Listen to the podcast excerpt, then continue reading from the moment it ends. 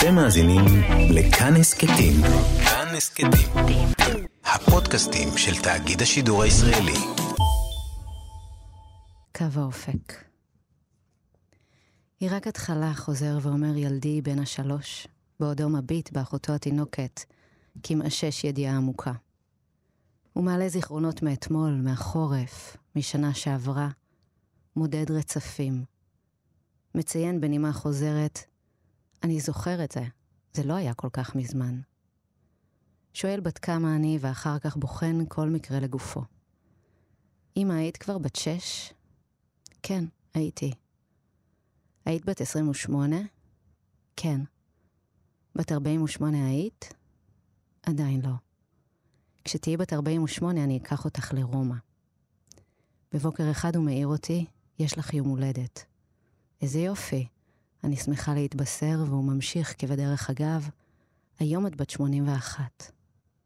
אבל היא רק התחלה. חסרת שיניים ומילים זעירה. ועולמת בשנינו ההכרה שכך התחלנו גם אנחנו. ממרחק שלוש שנים נמתח אופק השתאות שקט בלא סוף. ותחושת הזמן לופתת את הממש, כאם האוחזת ביד בנה לפני מעבר החצייה.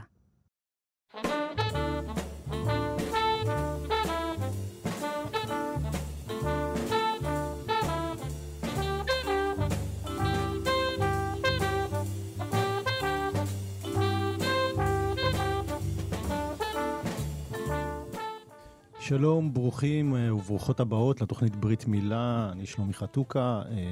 אנחנו בכאן תרבות מאה ארבע נקודה תשע, מאה וחמש נקודה שלוש, אני מראיין היום את המשוררת הדס גלעד. המשוררת וגם העורכת, אולי אנחנו נדבר על זה יותר מאוחר, אבל את פה בגלל הספר מעל אופק השכמות שיצא בהוצאת לוקוס. אז קודם כל, מזל טוב. תודה רבה. ברכות. תודה. מרגש מאוד. תודה, כיף להיות פה. תודה, כיף לי קודם כל. אני מאוד מאוד נהניתי מהספר, גם קראתי אותו יותר מפעם אחת, כי גם קבענו פעם אחת וזה לא הסתדר, ולזכותה של הדס יאמר שהיא מהירה אותי ממש מוקדם, זאת אומרת, זה חלק מהאיזשהו סנכרון שקשור בספר.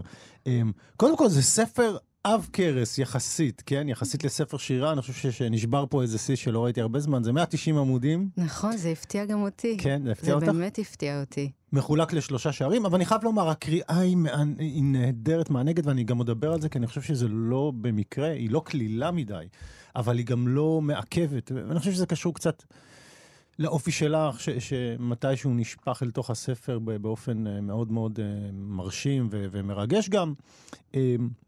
אבל באמת בהתחלה, ואת הקראת קודם בתחילת התוכנית את השיר, את יודעת מה, קודם כל כמה פרטים יבשים. הדס, כן, שיכירו אותך קצת, אז קודם כל את משוררת, כן. ואני מכיר אותך גם כעורכת. נכון.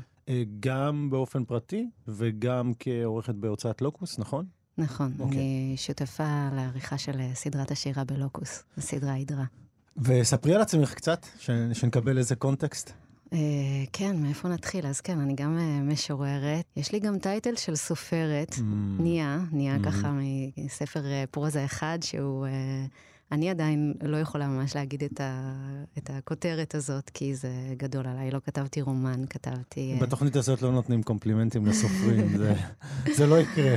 אז איפשהו המשוררים אומרים שזה יותר פרוזה, ואלה שבאים מהפרוזה אומרים שזה בעצם ספר שירה, אז איפשהו זה שם באמצע. כן, זה פרוזה, הייתי אומרת, יותר לירית. וזה ספר השירה השני שלך? זה ספר השירה השני, כן. הראשון יצא ב-אלפיים ושלוש עשרה? נכון, בסוף אלפיים ושלוש עשרה.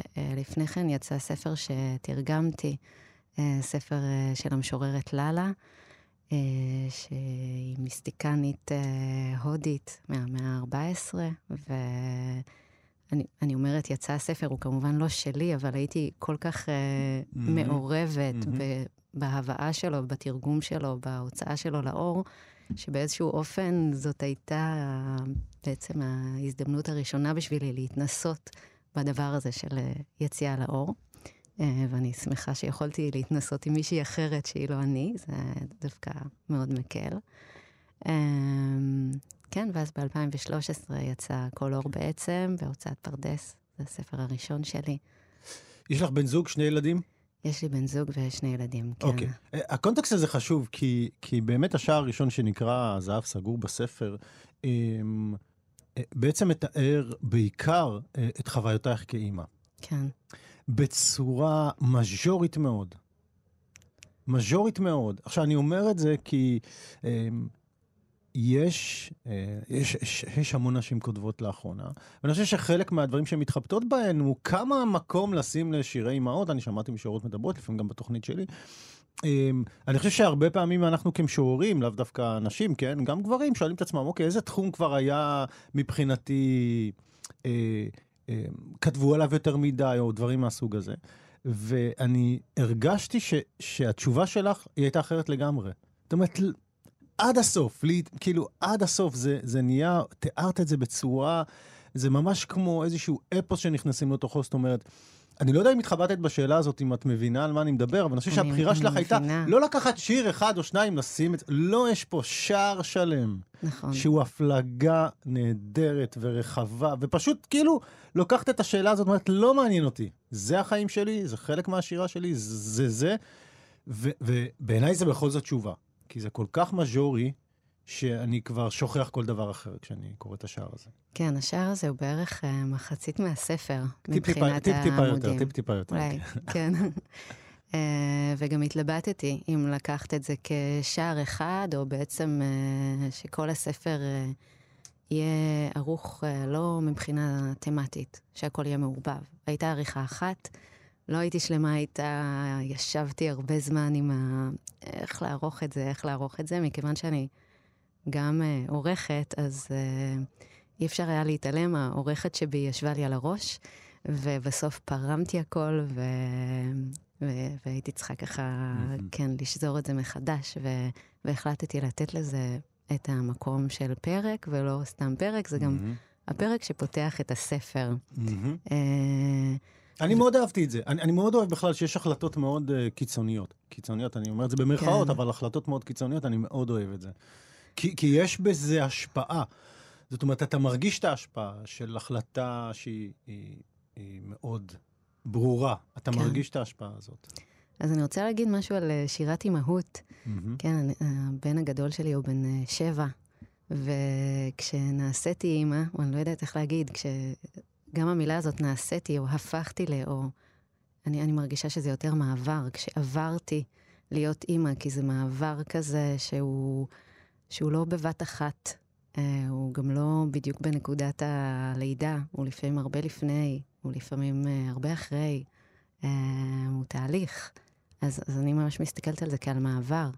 אז בשלבים האלה של המעבר, ככה אחרי הלידה, בשלבים הראשונים של האימהות, מאוד חיפשתי אה, טקסטים, ולא מצאתי הרבה. Mm-hmm. כן, היו של, יש את רחל חלפי, שהיא מהחלוצות, ו... יש טקסטים, שירה נפלאה של דליה רביקוביץ' וטל ניצן ואורית גידלי. זה ככה, המשוררות החלוצות בתחום הזה, שגם, כן, התחילו לפניי את האימהות. אז כן היה שלהן, אבל זה ממש לא היה הפרץ שקורה mm-hmm. היום. Mm-hmm. זאת אומרת, בשנים האלה, משהו קרה, משהו ממש נפתח והשתנה בשדה של השירה. Mm-hmm. זה פתאום נהיה נושא לגיטימי. אני מסכים, אני רק אומר, לפעמים גם ראיתי משוררות שהן כבר מפחדות נכון. להרחיב. ב... זאת אומרת, בואי נאמר שזה מהפכים שקרו כל כך מהר. יש איזו היסטוריה לשירת אימהות. נכון. שוב, אני, אני גם מקדים ואומר, ואני אני חושב שהשירת אימהות שלך היא לא שירת אימהות במובן, אני חושב, הקלאסי. אני חושב בכלל ששירת אימהות הרבה פעמים מנסה לקשור בין בין האימהות לחיים עצמם, ואצלך בספר זה מאוד מאוד מאוד חזק, כן? למשל, השיר על מאיר בנאי, שאני מאוד אשמח אם נקרא אותו, כמו גם שירים אחרים, כן? אבל יש כל הזמן קשרים, זאת אומרת, בין העולם הזה שלך והמפגש עם הילדים והבן זוג, לבין כל החיים שלך בעצם. כן, אני חושבת שבמובן מסוים יש לי, יש לי מחויבות מאוד מאוד גדולה להווה. זאת אומרת, זאת הרוחניות שלי. זה התרגול שלי, וזה ההווה עכשיו, אז זה מה שאני כותבת. עכשיו, זה לא שלא מגיע עבר אל תוך ההווה הזה, כי ההווה הרבה פעמים הוא גם טריגר לעבר, הוא מעלה באיזשהו אופן את העבר. זאת אומרת, לחיות את ההווה מבחינתי זה לא לבטל את העבר, זה, זה כל ההצטברות הזאת של עד כאן, ובעיקר כאן, כן? מה, מה קורה ברגע mm-hmm. הזה. וזה התרגול שלי. Mm-hmm. ומבחינתי ההחלטה, היא אפילו לא החלטה, זאת אומרת, זה לא שאני אומרת, אני אכתוב על אימהות, ואני אעשה את המעשה הפמיניסטי של להוציא ספר כזה וכזה. זה לא בא משם. אני כותבת מתוך החיים, ומה שנוצר זה. זה מה שאני אומר, זה מה שאני מרגיש. אני גם חושב שהמניפה מאוד מאוד רחבה הזאת, היא יוצאת דופן באופן שבו את משיבה, או אומרת את דעתך על הנושא הזה. כן. ואני חושב שזה מרהיב ונהדר בשפע. זאת אומרת, אוקיי, אני לא... לא, זה שפע, אני אלך עם השפע הזה. אפרופו, אני חושב שגם ילדים מאוד עוזרים לחוויה של הרגע. נכון, זה סופר, כן, תרגול. בואי נקרא את מתאו בעמוד עשרים וחמש, שייתן לנו איזושהי הקדמה, אני חושב, גם לדמותך וגם... כן, מתאו. עשרים שנה מאוחר יותר, אני מבינה את התאו, שדהרה לקראתי בזעם יום בהיר אחד. היו לי דווקא מחשבות טובות על אהבה בבוקר ההוא. לבשתי חולצה סגולה עם צווארון סירה פתוח שהחמיא לעצמו את הבריח. משמאלי נפרסו טרסות ירוקות. השביל היה צער. הזיכרון מתחדד בדיעבד, נאחז בכל פרטי מה קרה לפני, כי מנסה לפצח חידה סבוכה. עשרים שנה מאוחר יותר אני חושבת על הבוקר ההוא שלה. חיה גדולה כפותה לצערה. עגלן נלקח ממנה, התפתל בידיים זרות. רך מכדי להימלט. נפשה סערה. לא היה לי מזל. הייתי הראשונה שנקרתה בדרכה.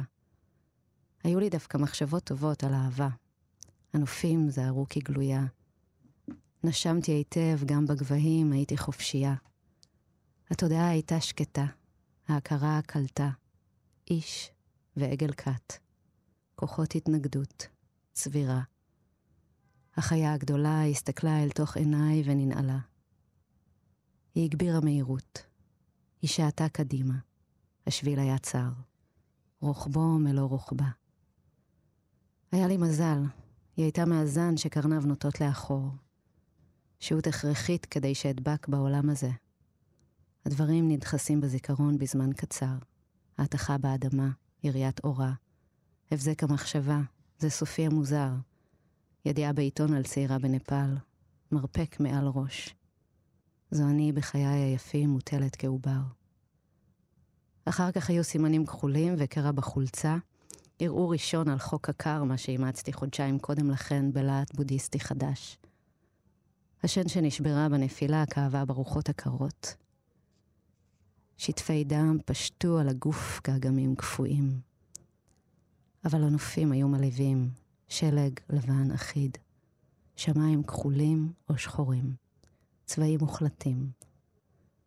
בלילות ישבנו סביב שולחן אחד שתנור מתחתיו, ילדי כל העולם ברך אל ברך בקייטנת הערים. הייתי לאגדה מקומית בכפרים, שמועה עוברת, ההיא, עם השפה הנפוחה, עם העין המצומצמת, גיבורה או ניצולה. שמועות מעפילות מהר יותר מהולכי הרגל. הגעתי לפסגה, למרות הכל. הצטלמתי כמו כולם בחיוך ניצחון עם הדגל. עשרים שנה מאוחר יותר, הזיכרון לא שואל מתי להרים ראש, הוא פתאום נעמד על רגליו. אני יושבת בחצר ביתי מול עץ וחומה. התינוקת שלי ישנה. לו רק אזכיר את שמה, יחלץ החלב מעצמו. איני נעלה. ככל בעלת חיים, אם תהיה לי סיבה אמיתית, אפרוץ קדימה בקרניים שלוחות. ארמוס עד אפר בשבילה.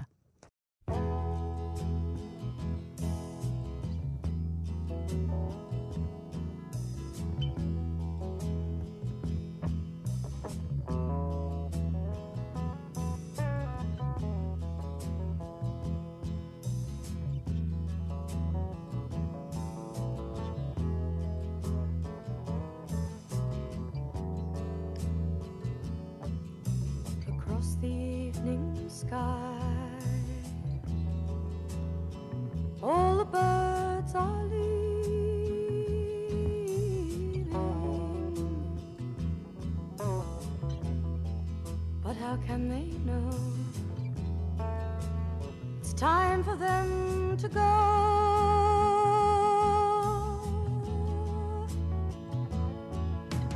Before the winter fire, I will still be dreaming.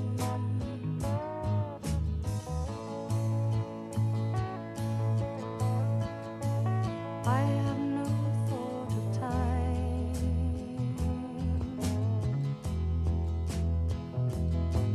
For who knows where the time goes? Who knows where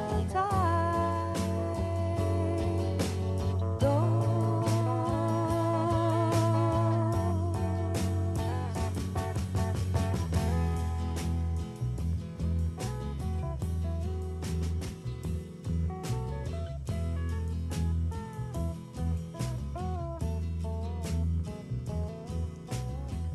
Sad, deserted shore, your fickle friends are leaving. But then you know it's time for them to go.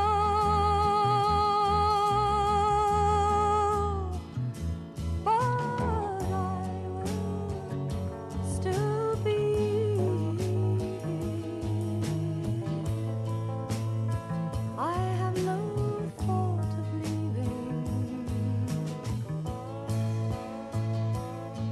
I do not count the time.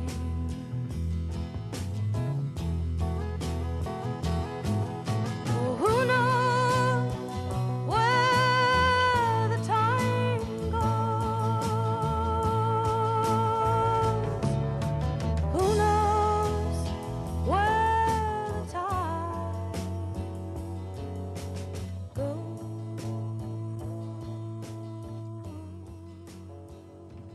שלום, ברוכים השבים והשבועות לברית מילה בכאן תרבות. אני שלומי חתוכה, מראיין את המשוררת הדס גלעד, אה, על ספר שירה מעל אופק השכמות. אה, אה, ש- אחד השירים, ה- טוב, יש הרבה שירים נהדרים בספר, אני אגיד אחד, אבל השיר על התאו שפרץ ופרצה, פרצה. האימא שלקחו לה את העגל, ו- ו- ו- שנים אחר כך פתאום צף לך הזיכרון הזה, פתאום הבנת אותה. זאת אומרת, כן. פתאום הטראומה הזאת ע- עלתה ב- באיזשהו רגע שבו יכולת להבין את זה, ו- אמ, וזה רגע יפה.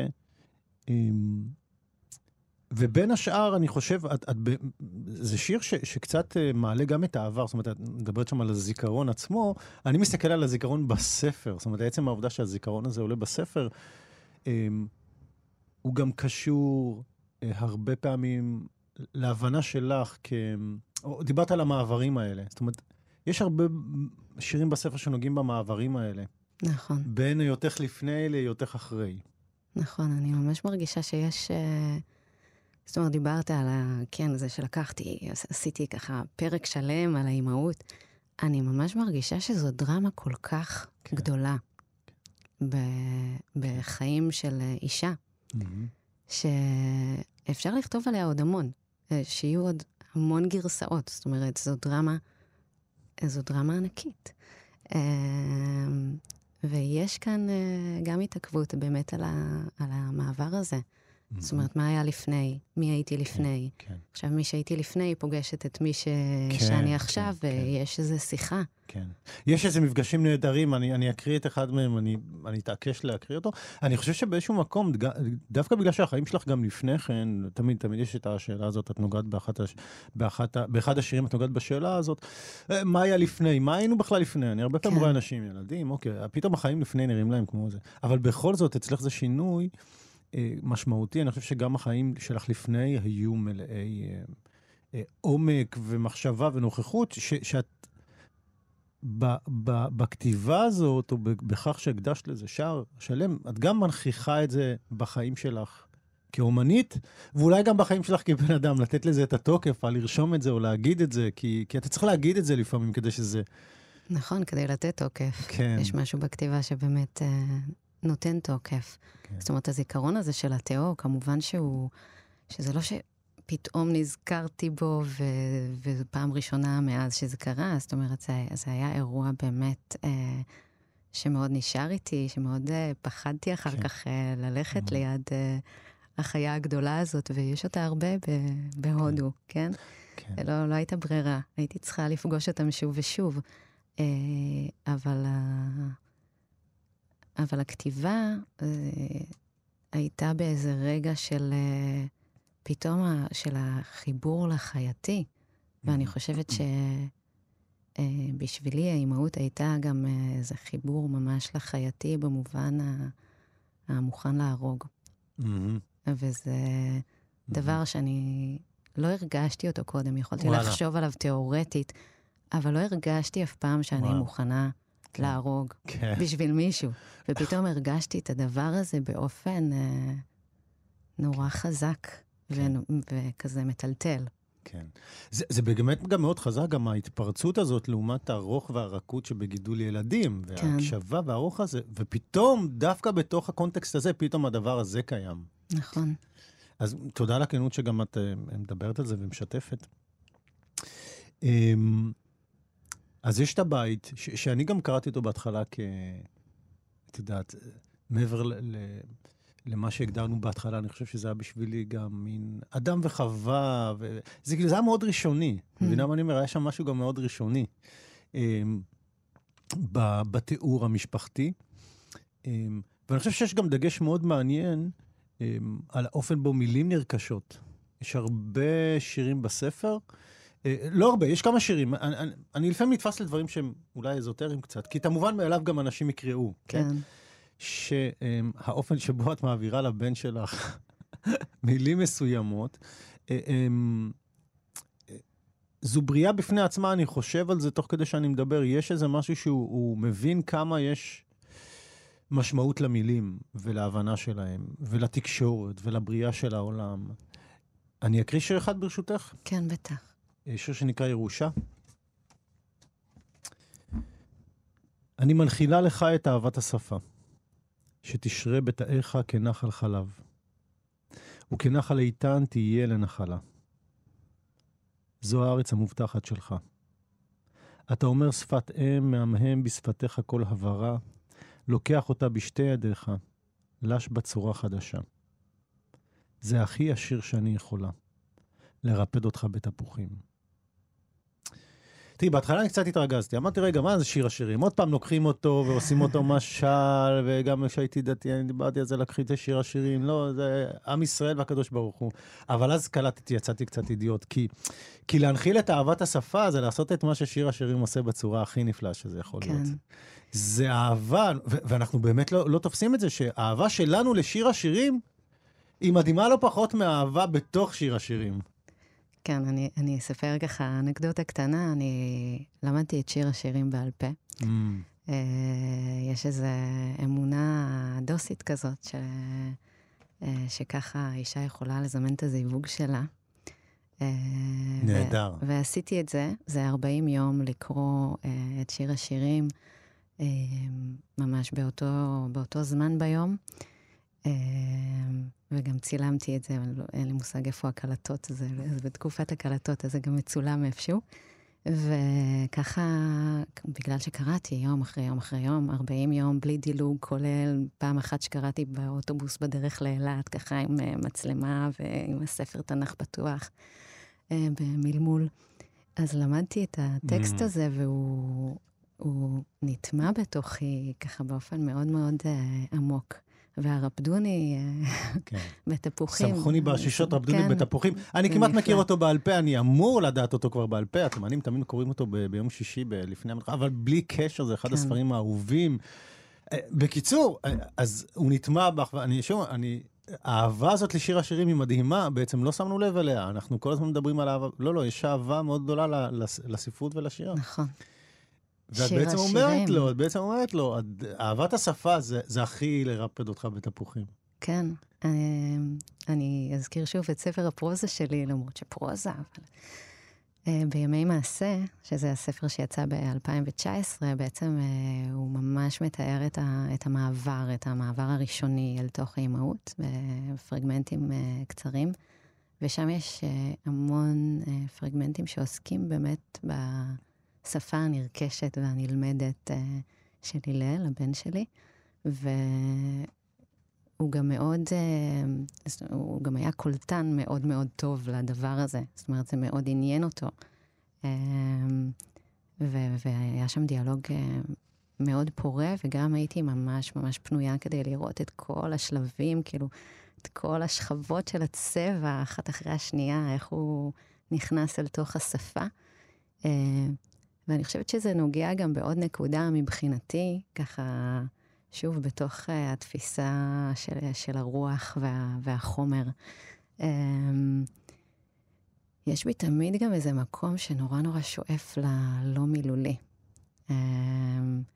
גם במדיטציה ובתנועה וביוגה, שזה דברים שאני, שאני מתעסקת בהם שנים רבות, ואני לפעמים ממש כמהה אליהם יותר מכתיבה. אז יש שם את הלא מילולי, והוא ממש מקום בשבילי. ולפעמים אני רוצה לשמוט את, ה, את החומר הזה, הנוקשה יחסית של השפה, ומשהו דווקא באימהות, ובזה ש... שהייתי גם סוכנת של השפה. לימדתי את השפה, והיא חזרה אליי דרך הילד. כן. זה... פתאום הבנתי כמה אנחנו יכולים להעמיק בקשר דרך שפה, וכמה אנחנו מוגבלים בלי שפה. זה היה כל כך קשה בלי שפה. אז נכון שערים למשהו חייתי, למשהו אחר, אה, לאיזה תדר כזה שאני אפילו לא יודעת איך לקרוא לו, אבל, אה, אבל זה כל כך, אה, זה כל כך שונה וזה כל כך מוגבל, וממש אפשר לראות עם ילדים איך, איך, אה, איך שמות העצם מגדילים, ואיך אחרי זה הפעלים, ואז גם את השכבה של הדימויים, זאת אומרת, איך דימוי בעצם מקרב אותי ל, למה שמישהו רוצה להגיד. כי הוא אומר, זה כמו, ואני מבינה את המאחורי הקלעים של המחשבה, וזה פשוט מפעים לראות את זה ככה, באמת שכבה אחרי שכבה. זה, זה נהדר. שוב, אני, אני, האופן שבו גם זה נעשה, את יודעת, בשיר השיר, זה נהדר, את יודעת, כי משורים אנחנו מאוד אוהבים את זה, אבל אני גם באמת גם נמשך ל, ל, לא מילולי, אבל זה אנחנו נדבר אולי בנפרד, אבל אולי אני אגיד רק משפט, בגלל זה אני גם מאוד מאוד אוהב שירה. כי היא גם נותנת מקום קצת ללא מילולי, הרבה יותר מהפרוזה, או, כן. או לפחות הפרוזה, אני קראתי המון, אבל באיזשהו שם זה כל כך כבר העיק עליי, עוצמת המילים המילולי. וכמות המילים, לעומת השאיפה שלי גם ללא מילולי. אז אני אקח כמה טיפים אחר כך. ותקריא שיר, אולי מיר בנה, יכול להיות שזה המקום היפה, נכון, להקריא את השיר הזה?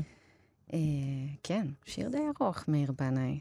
שיר מרגש ויפה, מה את אומרת? את רוצה שיר אחר? אין בעיה, אנחנו לא... לא, אפשר, אני אוהבת אותו. שנתיים ועשרה חודשים. שלושה ימים אחרי שהפסקתי להעניק אותך, מת מאיר בנאי. התייפחתי בלילה בסלון על הזמן העובר, על שערי הפרדות הפתוחים. הכנתי אותך לגמילה. עוד מעט תיוולד לך אחות תינוקת. תראה איך הבטן גדלה. לתינוקות אין שיניים, הם רק יונקים, אמרתי לך. החלב צריך להתחדש בשבילה, ואתה כבר ילדון, עוד מעט תהיה בן שלוש. אני לא רוצה להיגמל, אמרת, מפנים מיד את משמעות המילה. חוט חלב נמשך לאורכך, מיתר צח דק, מקביל לעמוד השדרה. ראשינו סמוכים. אני שומע דרכך את נשימת המוזיקה. את עצמי הרי ניסיתי להכין, חישבתי ימים מעל אלף ימי ענקה. חישבתי ימים להצדיק את תחושת הקטיעה. על מה העצב? במו ידיי הכרזתי על קץ הינקות. עוד מעט התפוגג הבועה שאחזה בנו, צמד חמד, עם הילד. כשאתה יונק אני רואה אותך מראשיתך, בדחיפות ובלעת שהולכים ושוכחים. ידך מלטפת אותי מבלי דעת, ראשינו סמוכים. בתצלום אווירי היינו ודאי נדמים ללב או לניצן. בלילה חלמתי עליך, ילד פתאום בשיער קצר, אבא סיפר אותך, לא אמר לי דבר. מוקדם בבוקר באת אליי למיטה, התחפרת מתחת לסמיכה, שאלת בן כמה אני, כמבקש תזכורת לנקודת המעבר. שנתיים ועשרה חודשים. הסתפקת בחפינת שדי בכפות ידיך, שאלת אם הבוקר עלה. הלכת לבדוק בחלון המטבח וחזרת בריצה עם תשובת האור. אחר כך הקשבתי לשירים של מאיר בנאי ושטפתי את רצפת המטבח. טקס זיכרון לכל היקר שתמיד יישאר, והלך. אני רוצה לנצור עדויות מהזמן הזה שלא אשכח את צווח ארוך שלנו. אני אתה, אני אתה, אני אתה. אני כבר לא צריכה לשאול מה זאת אהבה. שלום, ברוכים השבים והשבות לברית מילה בכאן תרבות, שלומי חתוכה. אני מראיין היום את הדס גלעד על ספרה מעל אופק השכמות. צריך לדבר קצת על אופק השכמות. הן מופיעות כמה פעמים בספר, השכמות האלה. כן. אם זה הבן, כמה פעמים השכמות התרחקו. כל מיני תיאורים. גם התיאור קצת הזכיר לי את השכמות האלה. השם הזה לקח לו זמן להגיע. מה זה? הוא מופיע, השכמות מופיע, יש הרבה שכמות נכון. ב- בספר. אז העורכת שלי, דיטי רונן, mm-hmm. שהיה לנו עונג גדול לעבוד יחד. ולא הזכרתי אותה, אני מתנצל, עורכת דיטי רונן. כן, היא נפלאה.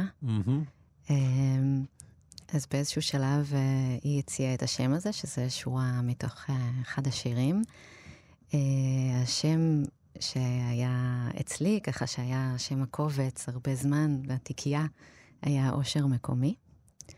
ואחרי זה הייתה התלבטות, חשבתי גם על זהב סגור, שזה משהו שהולך איתי שנים, שכאילו אני כל הזמן מחכה, מי יקבל את השם הזה זהב סגור? אז הוא נהיה השם של שיר, הוא הגיע פתאום, וחשבתי גם לקרוא ככה לספר, mm-hmm. וגם אושר מקומי באמת היה מתאים, וגם זהב סגור היה מתאים, אבל דיטי באיזשהו שלב אמרה לי, מה אם, אולי מעל אופק השכמות, את יודעת כמה שכמות יש לך בשירים? יש, יש הרבה. את רוצה להסביר לנו אותה? מה, מה... השכמות.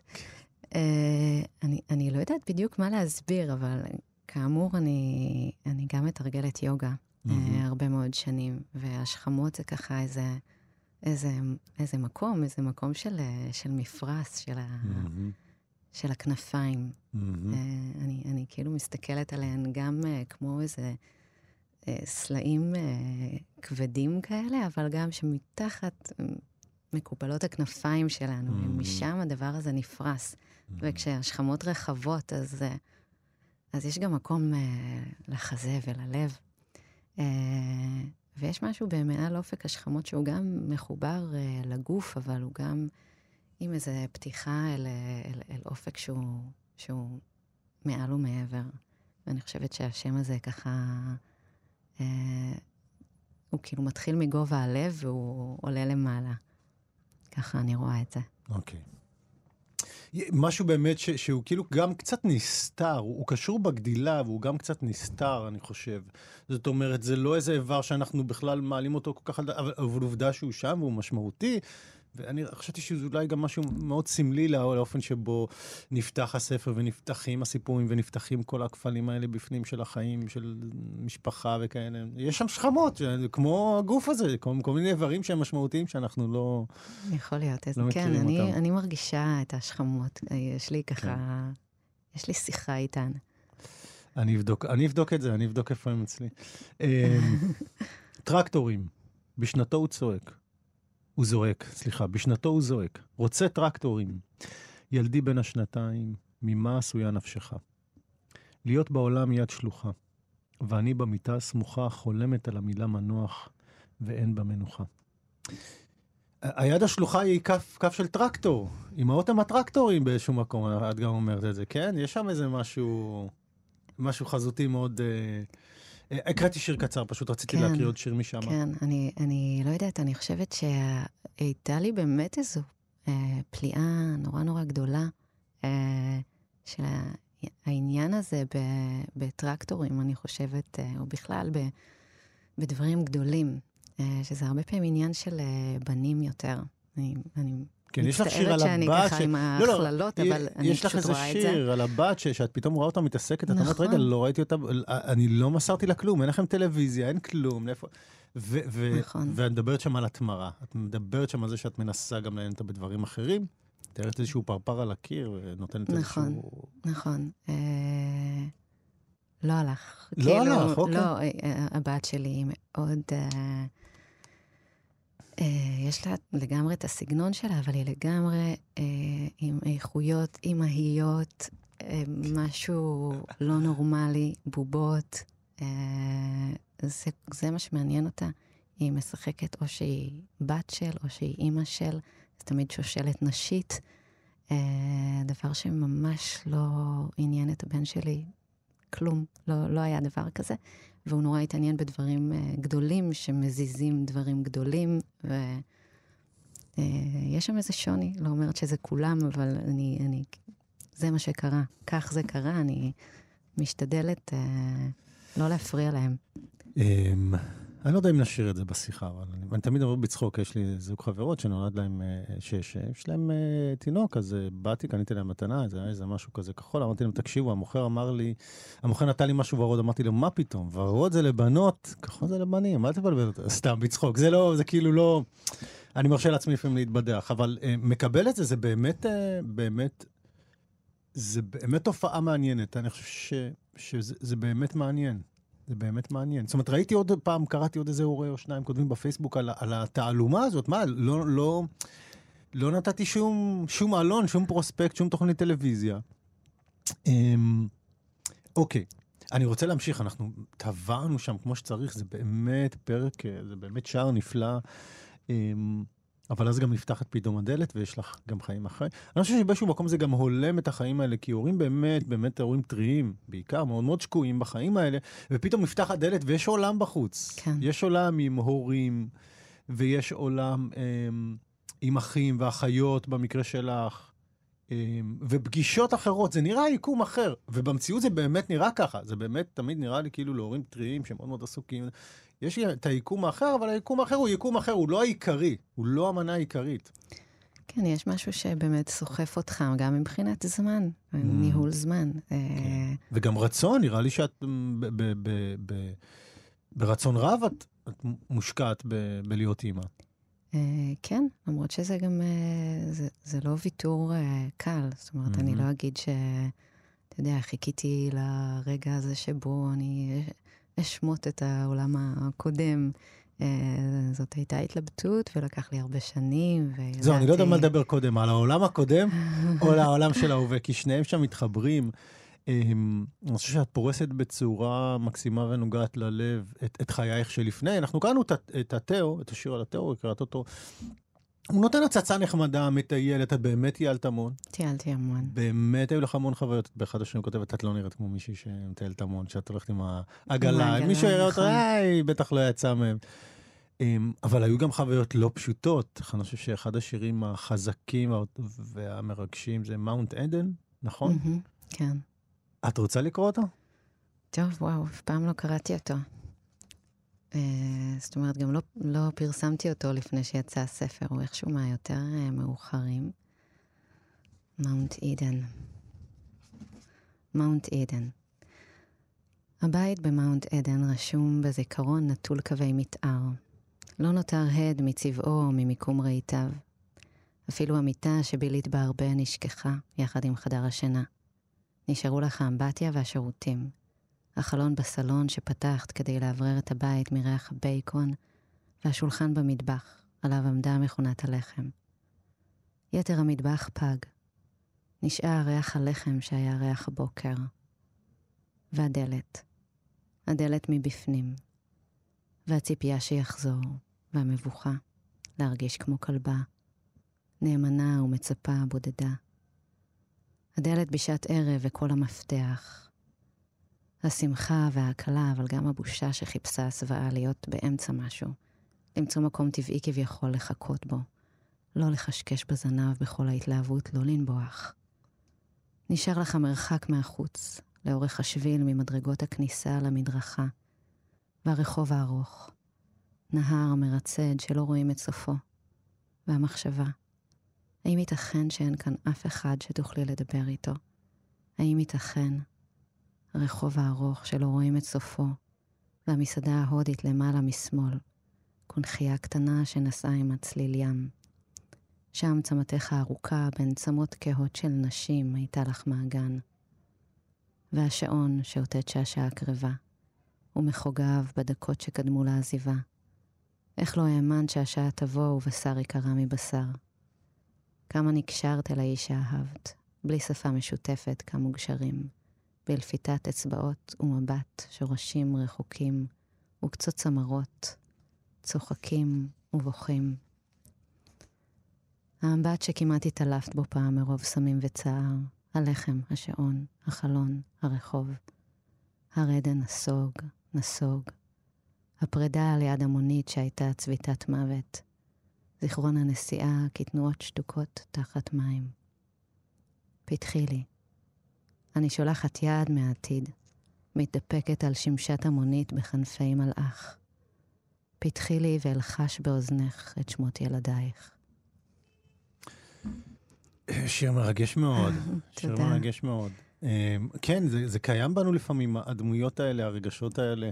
כן, זה, זה כל כך uh, מזמן. כן. זה בעצם כל כך, כל אז, כך אז מזמן. שם, זה שם, זה, זה מורגש אמיתי, אני בטוח שגם הרשתת יד הזאת פנימה אל תוך תוכך היא כן. הייתה מאוד מכוונת.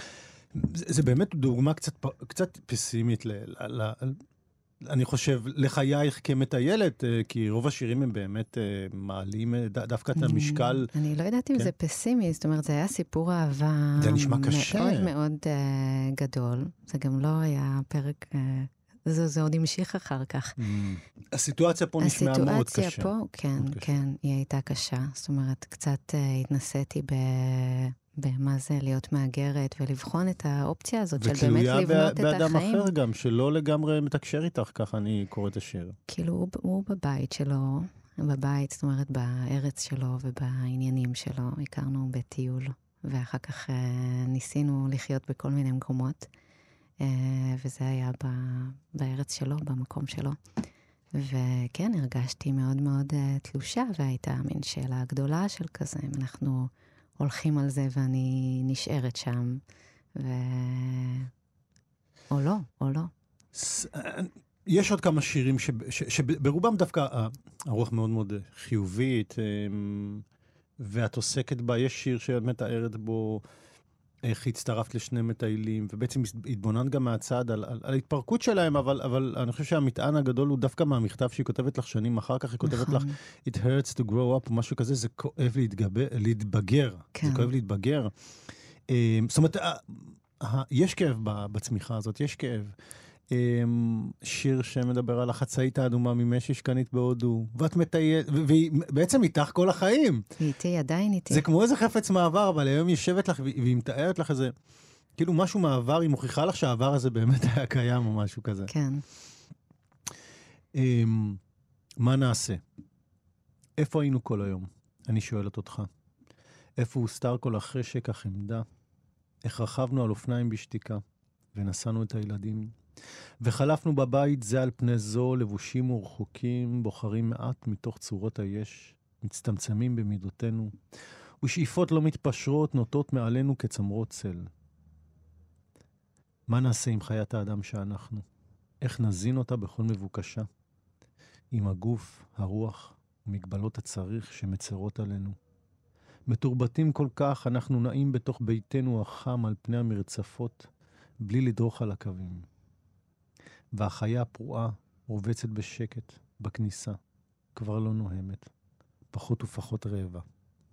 את יודעת, אני קראתי את הספר ואמרתי לעצמי, וואו, היא, היא, היא, היא גם פתחה פה משהו שאנשים מאוד מדחיקים אותו. אני, אני חושב, ההקבלה הזאת, ל... מצד אחד זה מרגיש לנו מאוד נכון, את גם כותבת את זה, מרגיש מאוד נכון, את במקום, אנחנו מתבגרים, אנחנו עוברים דברים שאנחנו מרגישים מאוד מאוד במקום, מצד שני את פורסת בספר פרק חיים, כל כך מפואר, אני חושב שהדרך שלי להירפא מזה הוא לא לחשוב על זה בכלל. לא לחשוב על זה. ראיינתי את ישראל ורמן, משורר ותיק, נראה לי קוראים לספר שלו, אם אני זוכר נכון, הוא מספר לי, תשמע, אני רק חושב על הנעורים, איזה כיף היה, הוא מחול. ואני חושב שזה באמת התמודדות לא קלה. נכון. ואת שמה אותה, את שמה אותה. כן, באמת, יש חלקים שאני מאוד מתגעגעת אליהם. אני חושב שזה יכול לגרום לנו להשתגע לפעמים. זה לפעמים משתגעים. לפעמים משתגעים.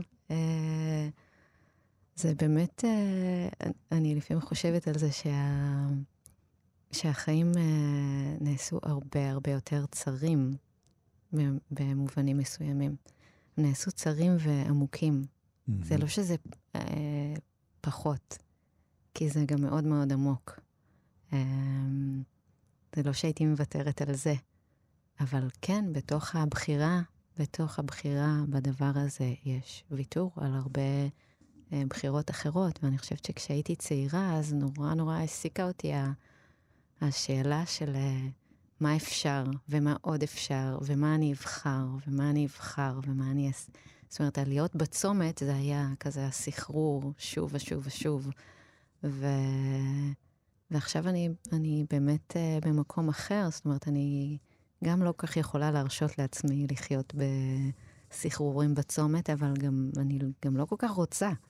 כן, יש... זה מה שאני אומר, זה מרגיש לנו כבר נכון, אני מסכים. מצד שני, התיאור, הזיכרון, הוא גם לא קל להתמודד איתו, זה חתיכת, זה חתיכת מופע. אנחנו לקראת סיום, אנחנו לא נספיק להקיף את כל הספר, הוא נפלא ולא קטן, ואני חושב שאת נוגעת בחלק האחרון באמת גם במקום שלך עם עצמך, דיברת קודם על יוגה ועל מדיטציה, ועל המקום של זה בחיים שלך, וזה מרשיך אותי באופן אישי גם. אבל אני חושב שמעניין אותי קודם להגיד שזה פתר לי איזושהי שאלה בנוגע לכתיבה שלך. זאת אומרת, אני קראתי את השירים, ואני אמרתי, רגע, מה קורה פה? יש לי איזה... אני הייתי צריך להסביר לעצמי משהו שכתוב, שהוא בעצם קשור בשירה שלך, כי מצד אחד היא עוסקת בנושאים משמעותיים, לפעמים דרמטיים. מצד שני, היא לא מתעכבת. היא, היא, היא, היא זורמת. היא לא מתעכבת. ו- ואני אומר את זה כי אני יודע איך משוררים לפעמים מתעכבים על, על שנים, יכולים להתעכב על איזו שירה או משהו, או ש- שמשוררים הרבה פעמים, המקצב של השירה שלהם הוא יהיה לעכב. Mm-hmm. לא בקטע רע, כל אחד כמובן, וה- מה שהוא רוצה לתאר או מה שהוא רוצה להיות uh, נאמן לו, um, אבל לפעמים גם משוררים מאוד מפחדים להיות זורמים. הם מאוד מפחדים מכתיבה שאין בה עיכובים, מבחינת השפה. הם, הם כאילו מאוד מאוד חוששים מזה. אתה מתכוון שה, שהשפה יותר פרוזאית בזה שזה זורם? אני, אני לא יודע איך לתאר או... אותה, כי בסוף הפתרון שלי היה באי צמדות, שמוזכרת גם בספר. וואו, באמת יש פה איזושהי צמדות. זאת אומרת, מה שאת רוצה לתת בקורא, הוא, הוא בסופו של דבר יבוא אחרי הלגימה כולה, אחרי כל השיר. Mm-hmm. הוא לא בהכרח צריך לתפוס אותו באיזושהי שירה, או באיזשהו שורה או מילה. קצת קשה לי לתאר את זה, אבל זה מה שהרגשתי. כאילו, אין לך את הפחד הזה. אין לך את הפחד הזה מקיצור. כן, זה, זה, אני זה חושבת שגם פשוט, נגיד, לעומת הספר הראשון, הכתיבה שלי השתנתה. Mm-hmm. זאת אומרת, היה לי גם משבר מאוד גדול סביב השירה, בתוך המעבר לאימהות. Uh, ושוב, אני כותבת על זה יותר בימי מעשה, כי לא יכולתי לכתוב שירה. זאת אומרת, שנתיים לא הייתי מסוגלת לכתוב וואלה, שירה, למה? וגם בקושי לקרוא שירה. למה? בתור מי שקוראת כמעט רק שירה, זה היה, זה היה עוד איזה משבר זהות. Mm-hmm. למה? לא הייתה לי סבלנות. וואו. לא okay. הייתה לי סבלנות, הרגשתי שאני, די, בלי חרטה, כאילו, אל סובבו אותי. אל תסובבו אותי ואל תשגעו אותי, כאילו, יש לך מה להגיד? תגיד את זה. הייתי בכזה מקום. וגם, היה שם גם, זאת אומרת, גם לא הייתי מסוגלת, ומצד שני אמרתי, מה קורה לי? יכול להיות שזה נגמר? יכול להיות ש, ש, ש, שנגמר עם השירה? כאילו, כל מה ש... הרומן הארוך הזה, שזה חלק מה... מההוויה שלי. אבל לא הייתי מסוגלת, והתחלתי לכתוב פרוזה, וגם קראתי פרוזה, וזהו, היה, היה איזה נתק, ו... וזה חזר אחרי קרוב לשנתיים, כזה. יופי, יופי, אני שמח מאוד שזה חזר, כולנו, לא, אנחנו כבר יודעים, אנחנו... תראי איך יש מתח, אפילו שכבר הספר פה מולנו, עדיין אני במתח. אני אקריא שיר אחד, אוקיי? את רק, רק זה, רק זה, כן? באור הצלול את רואה את כל מי שהיית אי פעם, והן קדות ושוות אל מידת הלב, מתכנסות בתוכך כאגרוף. נכון מה שאמר לך ילדך, בכל, בתוך כל תינוק שברחם אמו יש תינוק ובתוכו עוד תינוק, אנחנו בבושקה הולכות ומתעגלות סביב שכבות עצמנו. ומה היסוד שאי אפשר לחלק? מה בעצם? ואם העיר אותך באמצע הלילה, ואשאל מי את? האם תזכרי? זה כמובן ש... ש... שהדס כותבת לעצמה, אני רק הקראתי אותו, וקדימה, כן. שיר, שיר לסיום. הדס, כן. הרבה הרבה תודה שבאת. תודה רבה. שמחתי מאוד. אנחנו נדבר עוד ארוכות, אני בטוח. מעל אופק השכמות, ספר שירים של הדס גלעד, מומלץ בחום, בבקשה. אז גם אני רוצה להגיד תודה רבה, וגם יש משהו כל כך מרענן בלשמוע את השירים דרך הקול שלך, גם את הבחירות, כי זה תמיד מין שאלה מסקרנת. אנחנו נעשה את זה, אנחנו נעשה את זה בפרטי. בהזדמנות זו גם תודה לנדב אלפרין העורך של התוכנית, שעורך גם את זאת. טוב, אז אני אקרא, אני אקרא עוד שיר. זה השיר האחרון בספר, וזה גם השיר האחרון שנכנס לספר. זאת אומרת, הוא נכתב אחרון חביב, אחרי שהכל היה ערוך, והבנתי שהוא סוף הספר בעצם. ראי. בדיוק כמו אבי, יושב בני וצופה בלהט בסרטי טבע. בדיוק כמו עם אבי, אני עוברת אורח. לעתים נלכדת בלב העניין, לעתים חולפת בדרך לעניין אחר. הבוקר הזה מתחילים נמלים. הן מנקות את הכנימות תמורת טיפה של צוף. אני עומדת מאחוריו ומתרגמת לו מאנגלית את המופלא. אני יודע את זה כבר. הוא מטיל את המילים בכובד. מסדר את ההיררכיה מחדש. מחשבתי לעצמי. מנצלת את הטבע לצורכי מטאפורות. לא מדענית, לא ידענית. הכל נשטף מהר כל כך. ברגע הבא, הפרפרים ממלאים את המסך. אני מתיישבת לידו. אף אחד לא רואה מה קורה ממש בתוך הגולם. איך הדבר הזה שנדמה יבש ותלוי, לפעמים חודשים, הופך יום אחד לפרפר. אני קדה בפני המסתורין שאינו חדיר לעיני מצלמה. יש משהו יותר מעניין מסרט טבע? הוא שואל לבסוף כבעל ניסיון. אולי רק הטבע עצמו. המוליך אותי, מסלון ילדותי, אל הסלון הזה. אבולוציה זהירה, ילדה, נערה, אישה. המושיט ידו אל הזמן, אדיש לפרטיו ושלם.